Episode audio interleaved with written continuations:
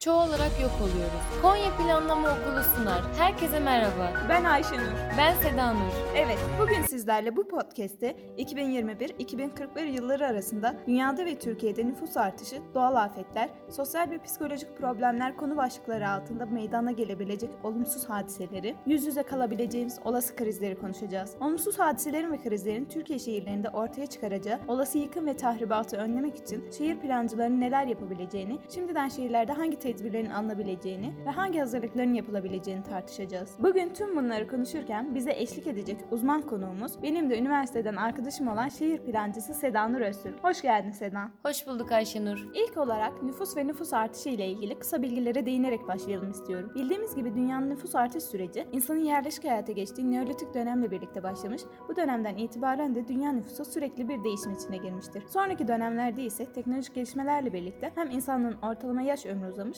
hem de nüfus artışı hızlanmıştır. Peki sence günümüzde de hala devam eden teknolojik gelişmeler ve iyileşmelerle birlikte önümüzdeki yıllarda dünyada nüfus ve yerleşmeler nasıl değişecek? Gündemimizde çok önemli olan bir konuya değindin Ayşenur.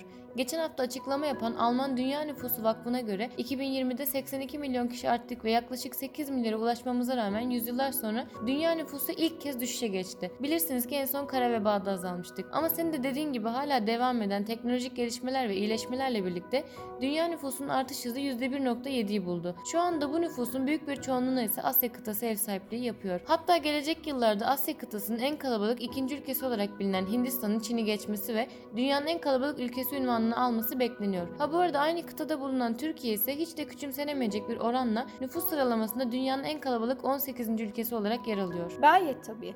Türkiye'deki nüfus da hiç hafife alınamayacak derecede artış gösteriyor. Öyle ki nüfus artışı aynı hızla devam ederse bu yüzyıl içinde dünya insanlık tarihindeki en büyük nüfus patlamasının sonuçlarıyla yüz yüze gelecek ve eğer hemen önlem alınmazsa ülkeler sosyal, ekonomik ve çevresel problemlerle karşı karşıya kalacak. Ama dünyadaki nüfus artışına sebep olan etkenler her ne kadar olumlu yönde olsa da meydana gelecek olan sorunlar dünyada milyarlarca insanın kıt kaynaklara erişimde yaşanılacak zorluklardan dolayı alışkanlıklarını da değiştirmek zorunda kalacak diyebilir miyiz? Evet kesinlikle diyebiliriz. Artık insanlar susuzluk, yoksulluk, açlık ve çatışmalarla daha çok mücadele edecek. Bunların yanı sıra kuraklık, kentlerdeki sefalet ve göçler de hayatımızın bir parçası olacak. Özellikle geçmişten günümüze bölgesel nüfus yığılmasının en önemli sebebi de zaten göç olmuştur. Göç demişken, günümüzde dünyadaki göçmen oranının giderek şiddetini arttırmasıyla birlikte göç edilen ülkeler, bölgesel çatışmalar, ekonomik sıkıntılar, ülke içindeki yönetim problemleri gibi çeşitli sorunlarla yüzleşmek zorunda kalacak elbette. Peki bu sorunların dünyadaki yansımaları nasıl olacak? İlk olarak göçle ilgili yanlış bilinen konulardan bahsetmek istiyorum.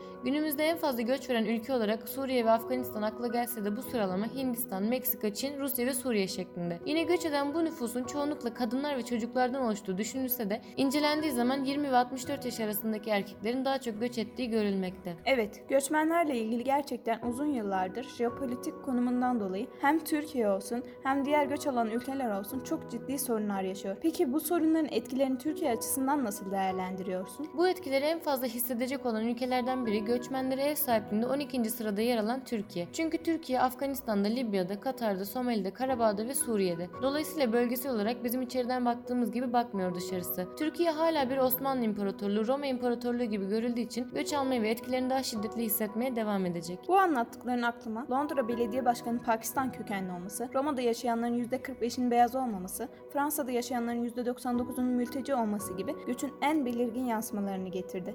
Bu yansımalara bakıldığı zaman da Paris ve Londra'nın 40 yıl önce yaşadığını, Türkiye yeni yeni yaşamaya başlayacak diyebiliriz o zaman. Tam üstüne bastın Ayşenur. Hatta bunun dışında dünyadaki nüfus artışı ve bölgesel nüfus yığılması, aşırı betonlaşma ve taşıt varlığı gibi çevresel etkiler doğuracak demek çok yerinde olur. Yani kısacası hava, su ve toprak çok kirlenecek. O kadar haklısın ki insanlar çıldırmış gibi menkul ve gayrimenkule yatırım yapıyor. E, dolayısıyla bu yatırımlarda kentlerdeki grileşmenin artmasına neden oluyor. Peki Seda, sence insanların bu doyumsuzluğu başımıza ne tür dertler açacak? Aşırı betonlaşma ve ulaşım amaçlı kullanılan motorlu araçlar aslında insanlığın çevreye karşı yaptığı en büyük haksızlık. Ayrıca insanlar bu yatırımlarla kendi başlarına çorap ördüklerini de bilmiyorlar. Dünyada motorlu araç sayısı ve betonlaşma oranlarına bakıldığı zaman Amerika, Çin, Japonya ve Türkiye ilk sıralarda yer almakta. Dolayısıyla doğaya en fazla zararı bu ülkeler vereceği için yine bu ülkelerin daha etkili önlemler alması gerekecek ve bu önlemler bir an önce alınmazsa doğanın insanlara karşı aldığı intikam da çok sert olacak. Doğa insanlardan ne gibi intikam alabilir çok merak ettim açıkçası. Aslında gündemimizde iklim değişikliği gibi önemli bir konu da var. Bahsettiğin intikamın bununla bir ilgisi olabilir mi? Bahsettiğim intikam tam olarak da bu. Bu. İnsan medeniyetinin çökmesine bile neden olabilecek iklim değişikliği. Binalar ve ulaşım araçlarının haricinde elektrik, imalat sektörü ve tarımın da beraberinde getirdiği sera gazındaki artışlar dünyada iklim nedenli güneyden kuzeye ve doğudan batıya doğru hareketlenmeleri neden olacak. Türkiye bu olayı şu anda yaşıyor ve önümüzdeki 20 yılda çok daha şiddetli bir şekilde yaşayacak. Hareketlenmelerin temel nedeni ise tarımsal üretimdeki sorunların beraberinde getirdiği gıda güvenliğinin tehlikeye girecek olması. Aa,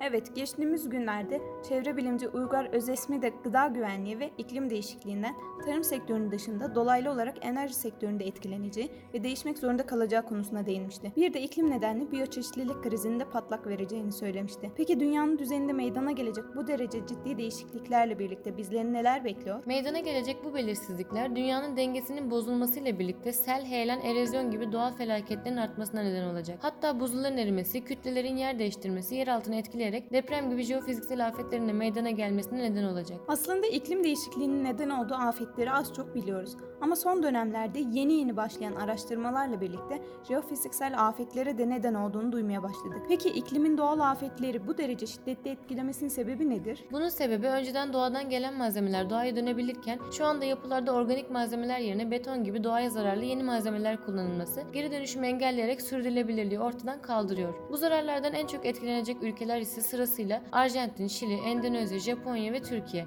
Türkiye bu ülkeler arasında %52'lik bir orana sahip ve bu riskin büyük oranı depremler oluşturmakta. Ayrıca en çok can kaybına neden olan afet sıralaması ise depremsel ve fırtına şeklinde. Senin de bahsettiğin gibi depremlerin can ve mal kaybında büyük rolü var. Peki dünya üzerinde sadece maddi anlamda mı etkiler bırakıyor? Depremlerin sadece can ve mal kaybına neden olduğu düşünülse de aslında doğa üzerinde Mississippi Nehri'nin ters yöne akması, Everest'in 2,5 santim kısalması ve suyu altına çevirecek güce sahip olması gibi çok ciddi etkileri de var. Depremlerin maddi hasarlarını her zaman duyuyoruz. Fakat doğa üzerindeki bu etkileri gerçekten çok ilginç.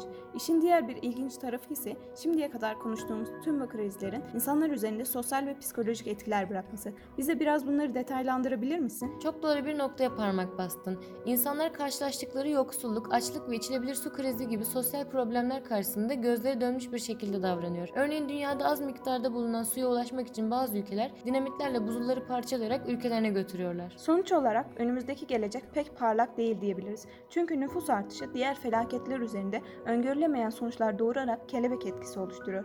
Kısacası dünyada meydana gelen en ufak bir değişiklik domino taşı etkisi göstererek çeşitli olumsuz sonuçların ortaya çıkmasına neden olmakta. Bu nedenle krizlerin önüne geçmek için temelden çözümler üretmek gerekir. Yani tüm insanlık ortak bir amaç doğrultusunda biz bir yanlış yaptık, her şeyi yeniden başlayalım demeli. Peki sence alınacak önlemlere ilk olarak nereden başlanmalı? Önümüzdeki yıllarda dünyayı ve Türkiye'yi ardı arkası kesilmeyen çok büyük felaketler beklese de büyük sorunlar güzel çözümler getirir. Aslında Türkiye'de 20 ve 21. yüzyılın problemleri farklı olduğu için uygulama konusunda yetersiz kalan alanlarda inovasyona gidilmeli. Bu inovasyonu ilk olarak nüfus kontrolünü sağlamakla başlanmalı. Çünkü geçmişte denenen politikalarda pek de başarılı olunduğu söylenemez. Bu nedenle nüfus artışı engellenemese bile çorap söküğü gibi doğurduğu olumsuz sonuçlara uygun alternatif çözümler üretilmeli. Söylediklerine göre bu konuda ilk adım olarak Melinda Gates'in de dediği gibi bir aileyi, bir cemiyeti, bir topluluğu yükseltmek için kadınlara yatırım yaparak başlayabiliriz o halde. Nüfus konusunda bir diğer önemli başlık olan bölgesel nüfus yayılmasının önüne geçmek için neler yapılabilir? Kurtuluşu kentlerde arayan kırsal kesimin yaşadığı alanlarda koruma kullanma dengesi sağlanarak turizm potansiyeli ve kültürel özelliklerin entegre edilmesiyle ana hedef sektörün sadece tarım sektörüyle kısıtlı kalmaması, kırsal ekonomilerin çeşitlendirilmesi, turizm gibi sektörlerin kırsal alanlarda geliştirilmesi hedeflenmeli. Hedefe ulaşmak için ise çevre, altyapı, kırsal yaşam kalitesi, tarımsal turistik esnaf ve sanatkarlara dair politikalar geliştirilmeli. Bu durumda kırsal ve kentsel alanlar arasındaki ilişkileri güçlendirir. Kırsal kesimler için bahsettiğim bu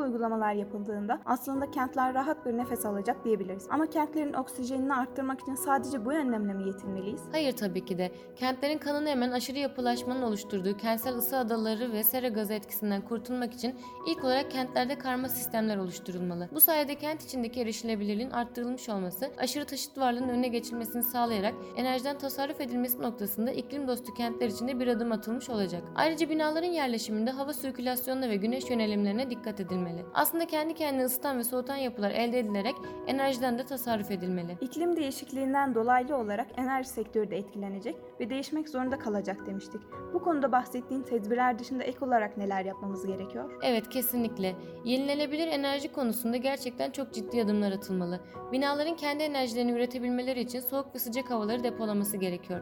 Bunun için de jeotermal destekli ısı pompaları, bina çatılarının kenarlarında yatay silindir rüzgar tribünleri, bina yüzeylerinde güneş enerjileri kullanılmalı. Enerjide bu çeşitli kullanım alanlarına ek olarak açık su kanallarının üzerinin güneş panelleriyle kapatılarak enerji elde edilmesi ve yollara enerji panelleri yerleştirilmesiyle kentlerdeki işlevsellik arttırılmalı.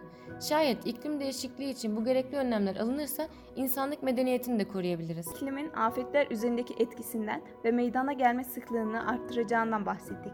Peki bunu önlemek için neler yapılabilir? Geçtiğimiz günlerde Türkiye'de deprem riski en az olduğu düşünülen Konya'da bile şiddetli bir deprem oldu. Bu yüzden Türkiye'nin %100'ünün deprem bölgesi olarak düşünülmesi gerekir ve bundan daha az seviyede etkilenmek için kullanılan inşaat malzemelerinde değişikliğe gidilmeli. Kentlerdeki afet uyarı sistemlerinin geliştirilmesi, binalarda estetikten önce fonksiyon düşünülmesi gibi temel önlemler alınmalı. Tüm bu konuştuklarımızdan sonra sonuç olarak kentleri bir organizmaya benzetirsek yarın yokmuşçasına kaynaklarımızı kullanmamalı, işin suyunu çıkartmamalıyız. Yoksa hücrenin hemolize uğradığı gibi dünyamızda kendi sonunu hazırlayarak yok olacak. Bu podcast Konya Teknik Üniversitesi Mimarlık ve Tasarım Fakültesi Şehir ve Bölge Planlama Bölümünden Profesör Doktor Rahmi Erdem, Profesör Doktor Havva Filiz Alkan Meşhur, Doçent Doktor Fatih Eren ve araştırma görevlisi Cansu Korkmaz'ın danışmanlığında hazırlanmıştır.